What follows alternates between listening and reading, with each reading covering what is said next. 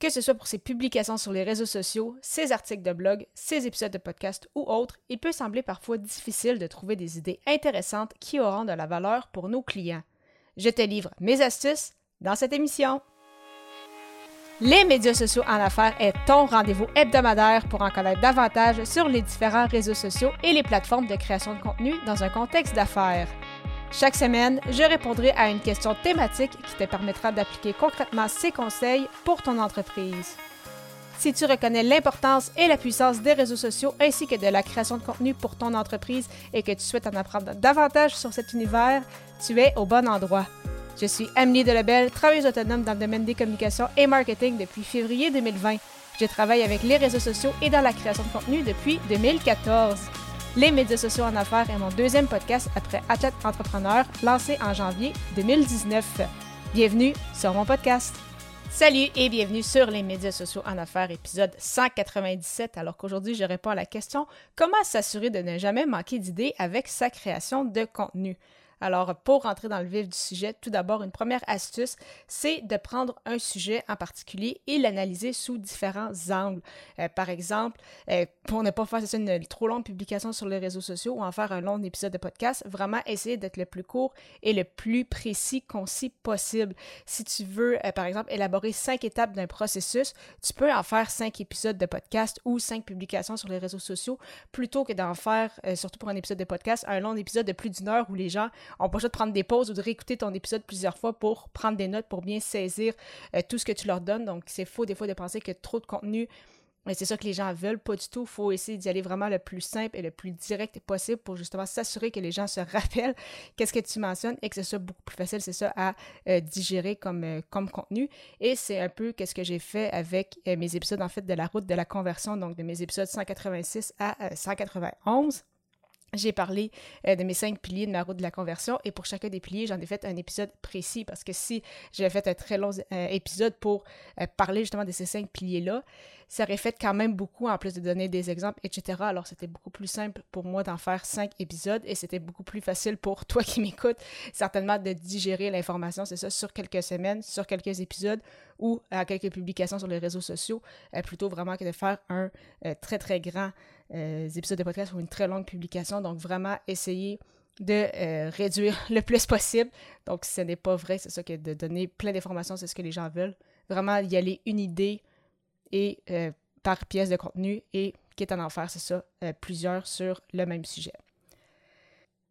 Une deuxième astuce, c'est de regarder sur Google ou sur les moteurs de recherche comme Yahoo ou Bing et en fait, regardez voir les questions que les gens se posent. Donc, quand on marque certains mots-clés dans les moteurs de recherche, ils nous proposent euh, certains éléments. Des fois, on peut voir justement qu'est-ce que les gens cherchent comme, euh, comme question.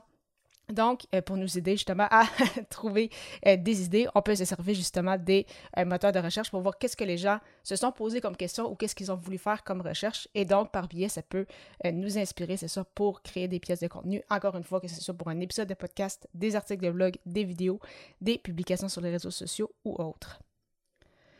On peut regarder sur les moteurs de recherche pour voir, c'est ça les questions que les gens se posent, mais on peut également se servir de d'autres outils comme euh, de l'intelligence artificielle, donc comme euh, par exemple avec ChatGPT pour lui demander justement, lui poser des questions, voir s'il avait, s'il a en fait des euh, idées pour toi. Donc vraiment se servir le plus possible de tous les outils, de toutes les ressources vraiment qu'on peut avoir pour essayer, c'est ça, de trouver des idées qui pourraient intéresser notre persona parlant justement de regarder et de s'assurer de, se servir en fait de tous les outils à notre disposition, toutes nos ressources, je euh, te recommande également de regarder dans des groupes ou dans des forums, donc ce soit des groupes Facebook, des groupes LinkedIn, où se retrouve ton persona pour voir justement les questions qu'il se posent. Donc, si tu es dans des groupes sur un domaine en particulier et tu vois des gens qui posent des questions dans ces groupes-là parce qu'ils veulent avoir des réponses ou ils veulent avoir des précisions, eh bien, vraiment, toutes ces questions-là peuvent servir euh, pour un épisode de podcast ou une publication et autres pour justement répondre en fait à cette question-là et tu le sais que ça va être des bons sujets parce que les gens se posent réellement la question.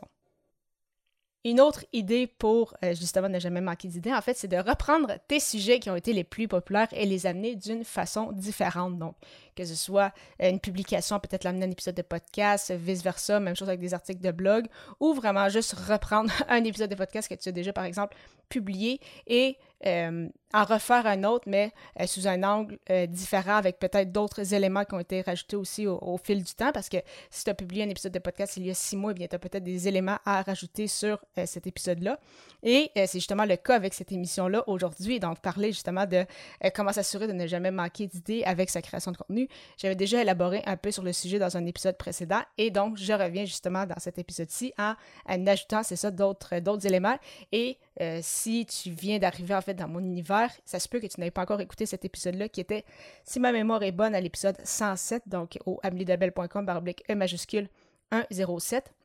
Donc là, c'est ça, on est rendu à l'épisode 197, donc on n'est pas euh, exactement au même endroit. Donc, c'est tout à fait correct de reprendre, c'est ça, certains contenus et l'amener, c'est ça, d'une façon différente ce que je veux venir avec ça, c'est que c'est vraiment en fait le plus important, c'est de réutiliser son contenu. Donc c'est tellement quelque chose d'important et que je vois euh, des gens qui viennent me parler ou justement des gens que je lis sur euh, les réseaux sociaux. Donc des gens qui, une fois qu'ils ont publié un épisode de podcast ou qui ont publié sur les réseaux sociaux, qui en ont fait un article de blog, ils pensent que euh, une fois que ce sujet-là est abordé, eh bien c'est terminé, on n'en reparle plus jamais.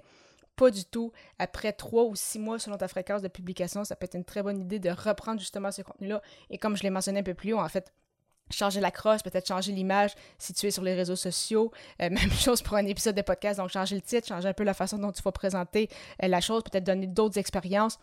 Exactement la même chose avec un article de blog ou, donc c'est ça, si tu en avais fait une vidéo, eh bien là, faire un article de blog. Donc vraiment important de réutiliser au maximum son contenu. Donc il n'y a vraiment pas de souci à ce niveau. Si des fois il y a des moments où tu sens manquer, c'est un peu d'inspiration, Quoi qu'avec cet épisode-ci, ça devrait t'aider, mais si jamais c'est le cas et que tu avais parlé d'un sujet le trois mois qui euh, avait bien fonctionné ou tu sais que tu as peut-être quelques autres points à ajouter, eh bien, il n'y a vraiment pas de souci à reprendre cette idée-là.